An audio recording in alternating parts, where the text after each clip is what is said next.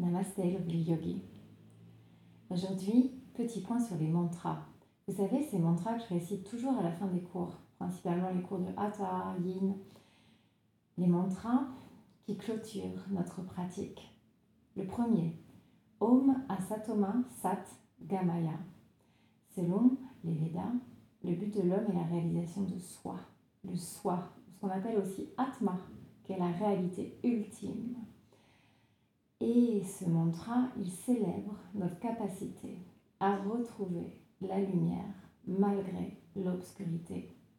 Gamaya, conduis-moi de l'irréel à Sato, au réel, Sat, ou finalement conduis-moi de ma nature limitée à ma nature illimitée, conduis-moi de mon ego limité à mon soi véritable, conduis-moi de la non-vérité à la vérité.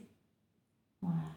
Donc c'est vraiment aussi euh, remercier de pouvoir atteindre une dimension qui va au-delà de nous-mêmes euh, et puis se fondre tout simplement dans cet univers magnifique.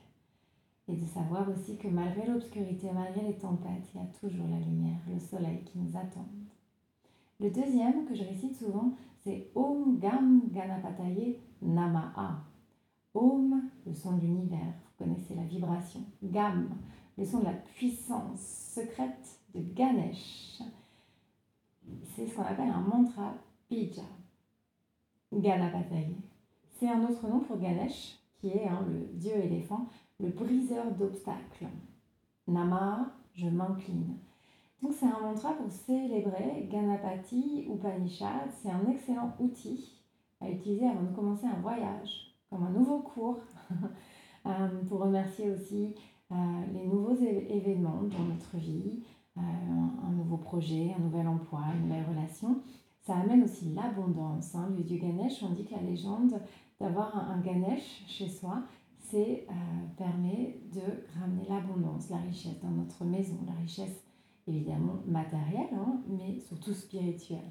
Et ça permet d'éliminer les obstacles afin que notre voyage, qu'il soit physique ou spirituel, soit couronné de succès. Om Gam Ganapataye Nama. Et puis on a aussi Loka, Samasta, Sukino, Bhavantu.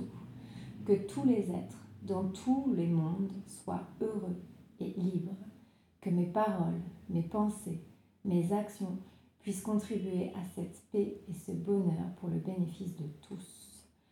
La traduction littérale du sanskrit, loka, tous les endroits, tous les univers. Samasta, tous les êtres qui partagent ces univers. Sukino, centré sur la joie et le bonheur, libéré de la souffrance. Bhav, l'intention divine, l'état d'existence unifié. Antu, qu'il en soit ainsi.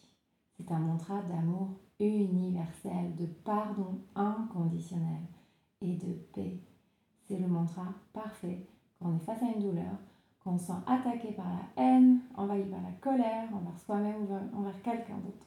C'est un mantra qui nous rappelle que la paix se trouve à l'intérieur de nous et qu'en faisant rayonner cette paix en nous, on la fait rayonner dans le monde. Et puis aussi finalement se dire que nous sommes un, unique, mais aussi tous égaux. Et puis enfin, je célèbre toujours Om Shanti, Shanti, Shanti. Shanti, ça signifie tout simplement la paix la paix dans le corps, la paix dans la parole, la paix dans l'esprit, finalement dans l'ensemble de l'être. C'est la paix de l'individu, pour la collectivité aussi, pour l'univers, et c'est souvent relié à la féminité, à la divinité féminine. Shanti, Shanti, Shanti. Voilà, comme ça vous pourrez réciter avec moi les prochaines fois. À très bientôt. Namasté.